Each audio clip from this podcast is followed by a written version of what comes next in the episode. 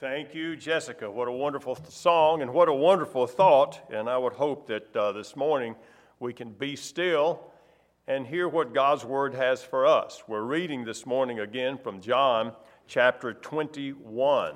John chapter twenty-one, we'll start in verse fifteen. We'll read through uh, the end of the uh, chapter.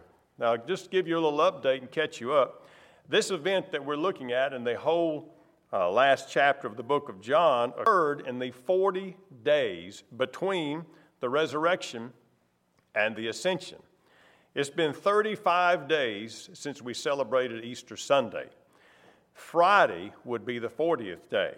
So we're still looking in the frame of time that this event would have happened. We don't know if it was the first week, the third week, uh, the last week, or whatever after the uh, resurrection of Jesus Christ. But it happened within this time frame that we're in right now. Up to now, we've focused on, in the last several weeks, we looked at this passage of Scripture, uh, Jesus' awareness of the disciples. If you remember, they were fishing.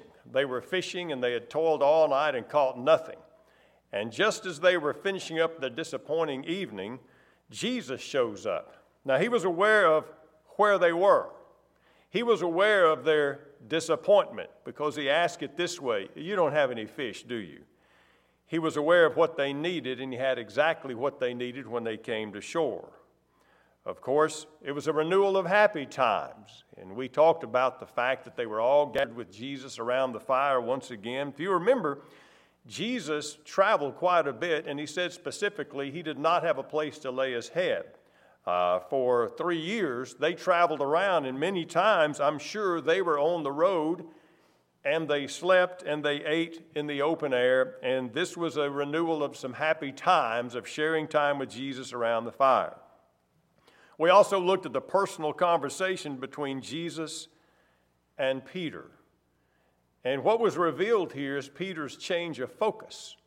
Now, Jesus says specifically in Matthew chapter sixteen, he says, "Peter, you're not focused on the things of God, but on the things of man." And we realize the focus of Peter was mainly on Peter. He was focused on himself. It was Peter that said, "I am ready to go with you even into death." It was Peter that said, "All of these will forsake you, but I'll never forsake you." And in this conversation, as Jesus says, "Do you love me?" Three different times, Peter finally said, "Lord, you know all things. You know what I am. You know what I've done. You know what I can do. You know all things. And you know that I love you with just as much strength as a frail human heart can love you." So we understand that all of these things have happened. And when we come and we're going to read through this Uh, event all the way to the closing verses of the book of John. And we start in chapter twenty-one, verse fifteen. "So when they had eaten breakfast, Jesus said to Simon Peter, 'Simon, son of Jonah, do you love me more than these?' He said to them, 'Yes, Lord, you know that I love you.' And he said to him, 'Feed my lambs.' And he said to him again a second time, 'Simon, son of Jonah, do you love me?' And he said to him, 'Yes, Lord, you know that I love you.' And he said to him, 'Tend my sheep.' And he said to him a third time, 'Simon, son of Jonah, do you love me?' Peter was grieved, because he said to him the third time, 'Do you love me?' And he said to him, 'Lord, you know all things. You know that I love you.' And Jesus said to him, 'Feed my sheep. Most assuredly, I say to you, when you were younger, you girded yourself and walked where you wished. But when you are old, you will stretch out your hands, another will gird you and carry you where you do not wish.' And this he spoke, signifying by what death he would glorify God. And when he had spoken this, he said to him, 'Follow me.' Then Peter, turning around, saw the disciple whom Jesus loved following, who also had leaned on his breast at the supper, and said, 'Lord, is this the one who betrays you?' Peter, seeing him, said to Jesus, 'But Lord, what about this man?' Jesus said to him, 'If I will that he remain till I come, what is that to you? You follow me.' Then this saying went out among the brethren, that this disciple would not die. Yet Jesus did not say to him that he would not die, but if I will that he remain till I come, what is that to you? This is the disciple who testifies of these things and wrote these things. And we know that his testimony is true. And there are also many other things that Jesus did, which if they were written one by one, I suppose that even the world itself could not contain the books that would be written. Amen. Now we have a beautiful ending to the book. In verse twenty-five, there are many other things that Jesus did. If they were written one by one, I suppose that even the world itself could not contain the books that would be written. This beautiful ending is quite appropriate because the whole book is beautiful. The whole book is beautiful, and it has a beautiful ending, but it has an equally beautiful beginning. I want to read the opening verses of the book of John. They will not be on your screen, but I want you to just listen to just how beautifully John begins his book. In the beginning was the Word, and the Word was with God, and the Word was God. He was in the beginning with God. All things were made through him. Without him nothing was made that was made.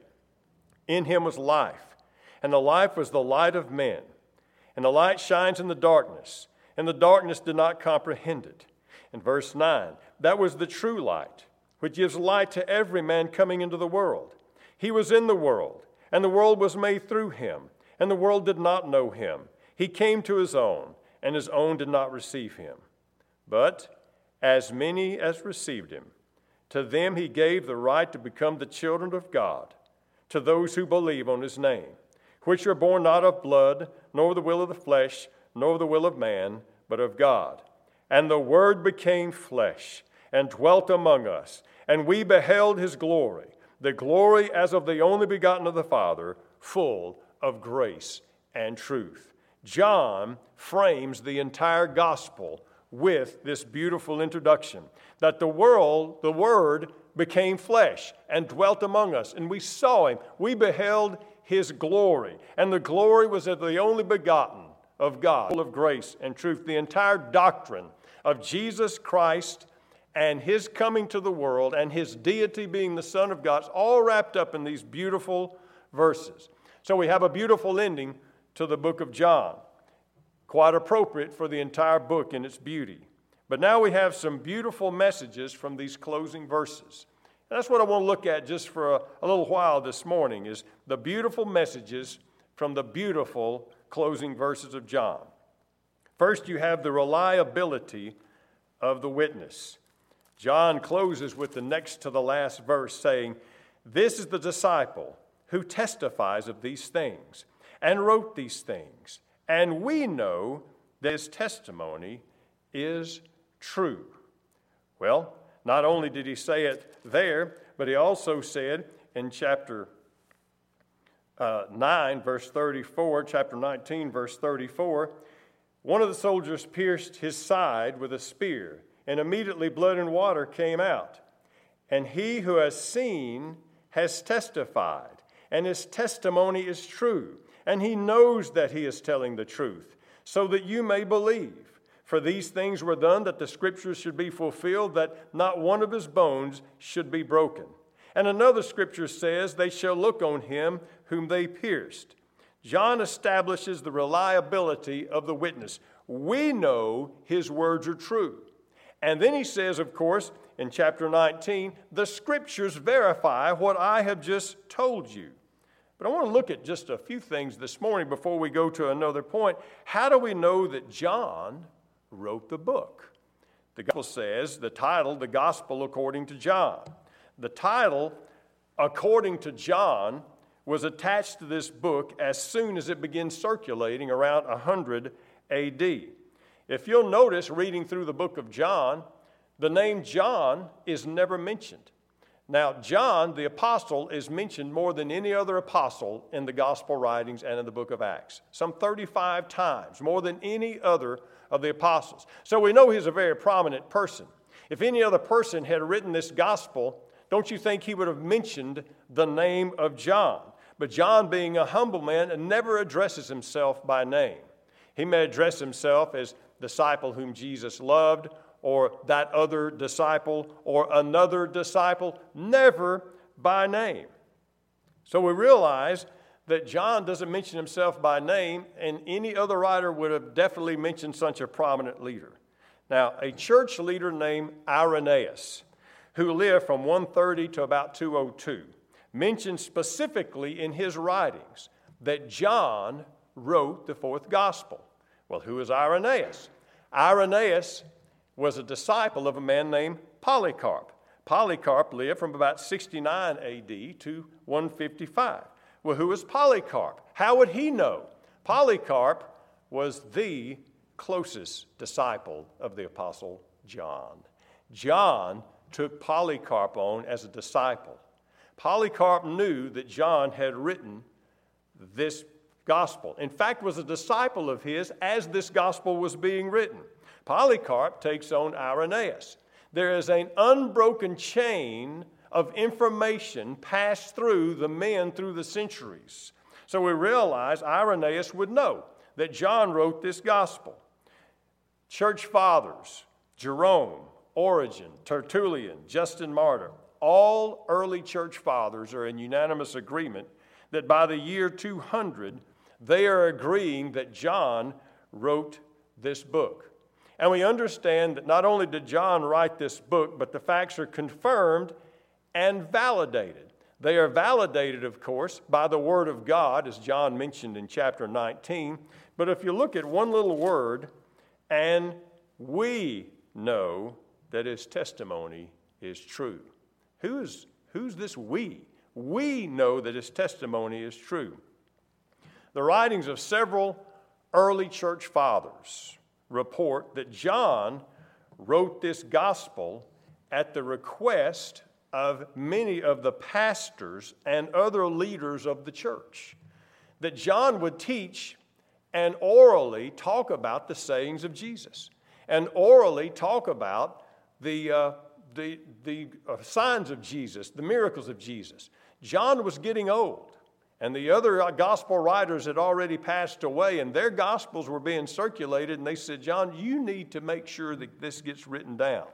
Several church fathers testified to the fact that they requested him to do this, and that he wrote this book in collaboration with other eyewitnesses and close associates of the apostles.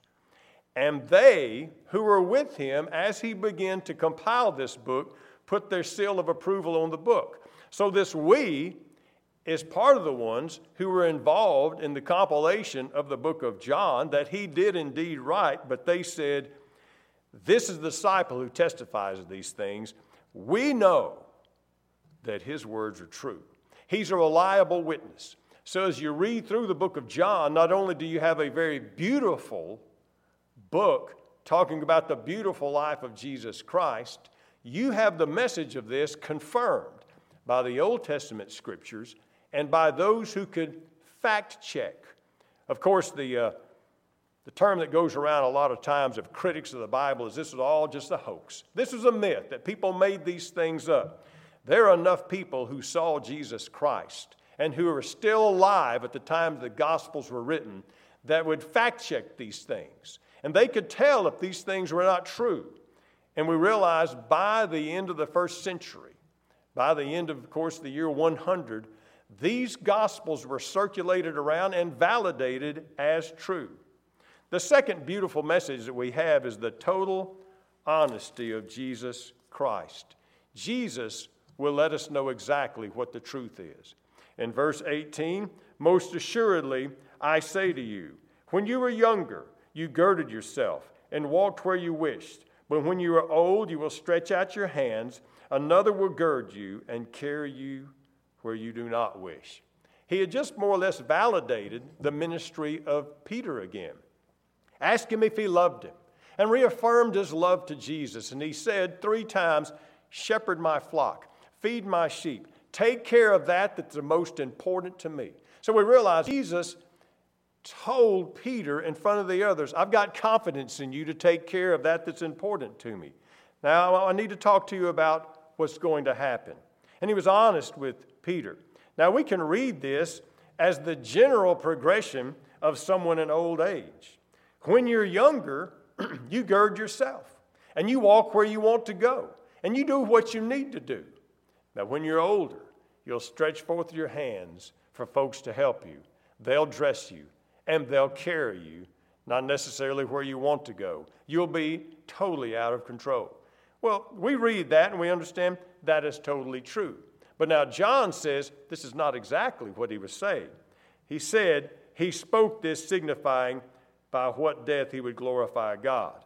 Some might say, well, don't we have, don't we have these things out of order where you stretch out your hand and then you're girded and you're carried where you don't want to go? Because we know that Peter was crucified. What John records as the word of Christ describes the actual process of crucifixion. And, and that is this. You'll stretch out your hands. Now we think of people being carried to the cross, stretching out their hands as they were placed on the cross after they get to the place of execution. However, many times they stretched out their hands and they were lashed to the crossbeam. And then they were girded with a loincloth, and then they were led away to the place of crucifixion. So we understand when you're old, you'll stretch out your hands, and you'll be bound, and you'll be carried to a place you don't want to go. He said this signifying what death Peter would die to glorify him.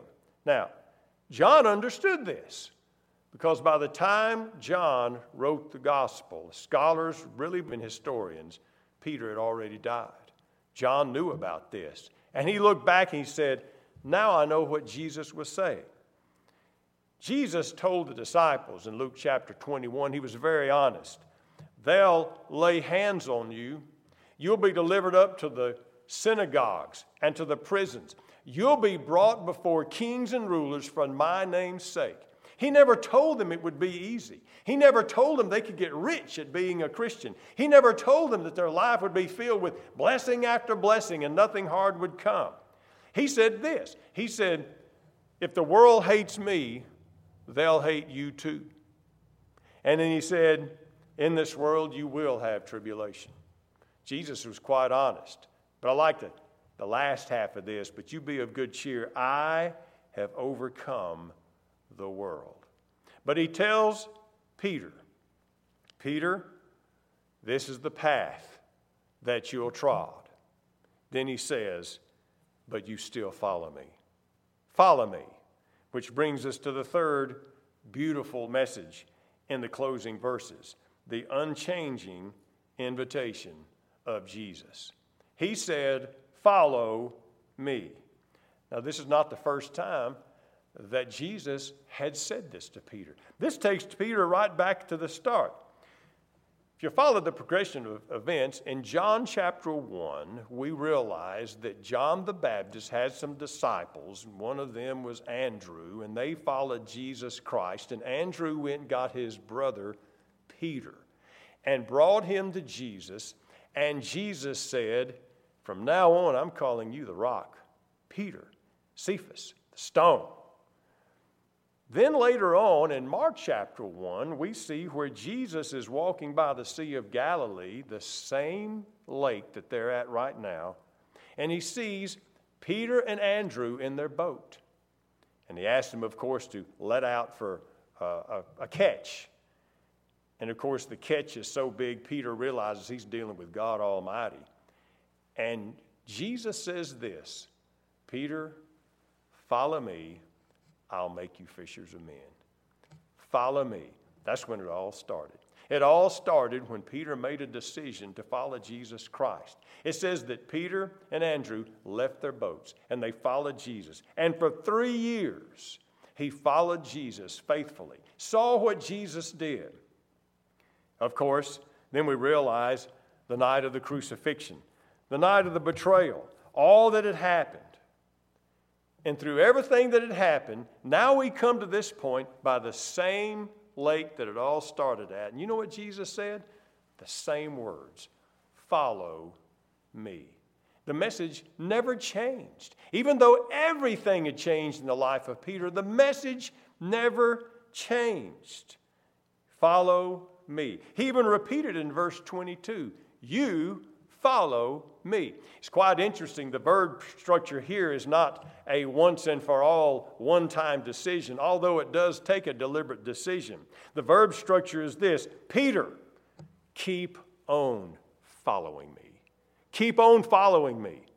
A lot is different since I first spoke the words to you, and a lot is going to change, and it's not going to be easy, and your life will be hard at times. You follow me.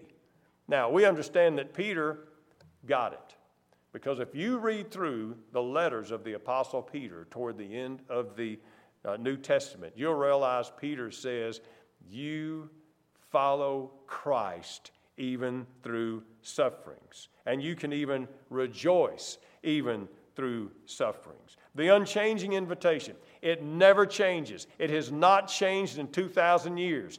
If we are to be disciples of Jesus Christ, we are to keep on following Him. Not just say we belong to Him, but to follow Him. So we have, up till now, we have, of course, the reliability of the Word, of what we're reading in the book of John. We have the total honesty of Jesus. We have the unchanging invitation. The fourth message that we have comes in the thoughtfulness of John to clean up a misunderstanding. Now, we go back to what Jesus was saying to Peter.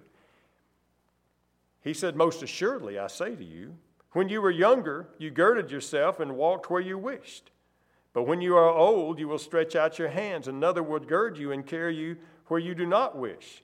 This he spoke, signifying by what death he would glorify God. And when he had spoken this, he said to him, follow me. Then Peter, turning around, saw the disciple whom Jesus loved following, who also had leaned on his breast at supper, saying, Lord, is this the one who betrays you? Peter, seeing him, said to Jesus, but Lord, what about this man? Jesus said to him, if I will that he remain till I come, what is that to you? You follow me. Then the saying went out among the brethren, this disciple would not die. That Jesus did not say to him that he would not die, but if I will that he remain till I come, what is that to you? You see, there was a misunderstanding here at what Jesus said. And John even mentions some people have misunderstood what Jesus said, and he wanted to clear that up. Here's the reason why. They were thinking that Jesus Christ would come before John died. That's not what Jesus said, but that's what they were thinking. And they were telling others that. So obviously there were a sizable number of believers who said Jesus would not die until, John would not die until Jesus came back. Now, John's getting old. John's getting old and people are getting worried. John's getting concerned because he knows if he passes away before Jesus comes back, all of those who believe this misinformation would be disillusioned. They would lose hope. They would be confused. So he wanted to clear this up. He wanted to clear it up. This is not what Jesus said at all. He said, Peter, if I want him to remain till I come back. You see, what he's saying is this. I have a path that I've chosen for you, Peter. This path is that this is the way you'll die. He would not die a natural death to old age. Quite in the contrast, scholars understand that John actually lived to be an old man. He went from Jerusalem pretty much to Ephesus and pastored at Ephesus for years and years, interrupted only by when he was on the Isle of Patmos.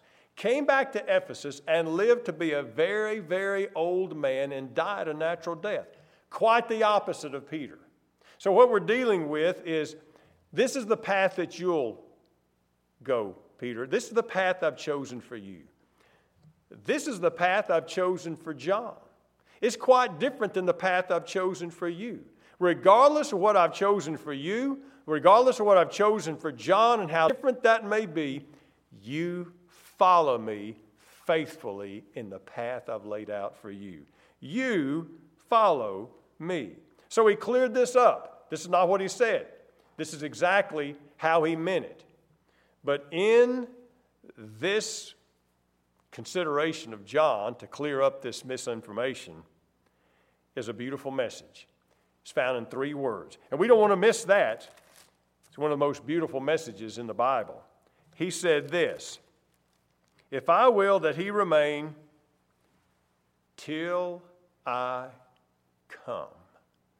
Now, the closing verses of the book of John, even in kind of an aside where he clears up a misunderstanding, Jesus never left us in doubt of that fact that he's coming again. Till I come. That was never in debate. That was never the if. The if was, if he remains till I come. It was a definite fact established that he is coming again.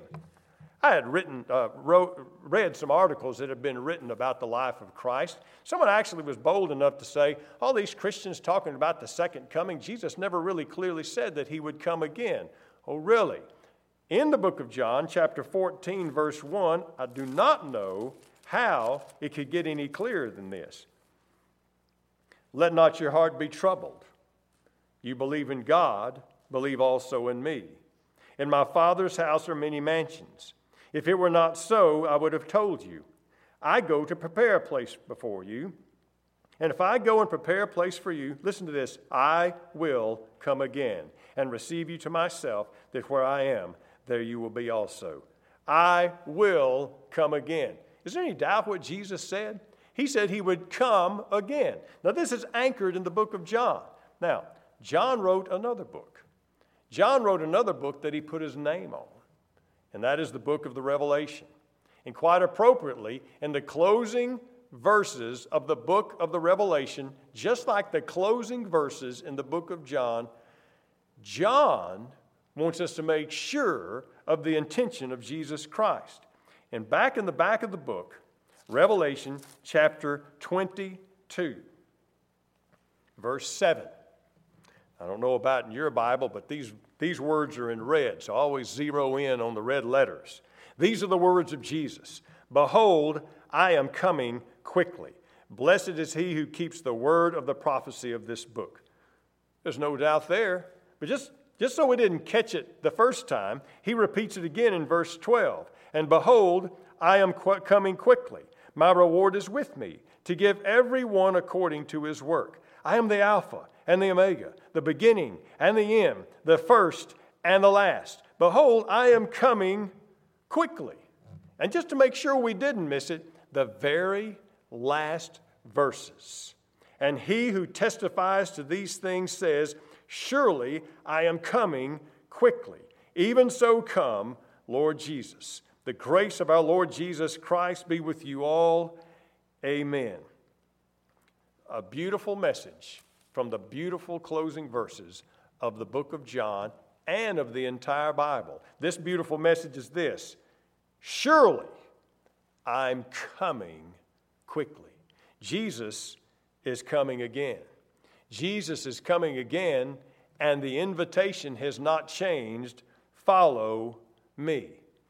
In the closing verses, John mentions these things: the reliability of the word, the unchanging invitation, the promise of the coming of Christ, and then he directs the reader's attention to the mighty things that Jesus did. He says there are many other things that Jesus did, which if they were written one by one, I suppose the world itself could not contain the books that could be written. Now, why would he do these things? Simply because Jesus did those things, and he was trying to verify it was true, of course. However, he mentioned these things before. He mentioned these things before in the last verses of chapter twenty. And he says it this way: and truly Jesus did many other things in the presence of his disciples, which are not written in this book. Sounds like the same statement, but catch this. These are written that you may believe that Jesus is the Christ, the Son of God, and believing you may have life in his name. This is not just a history book about the life of Christ.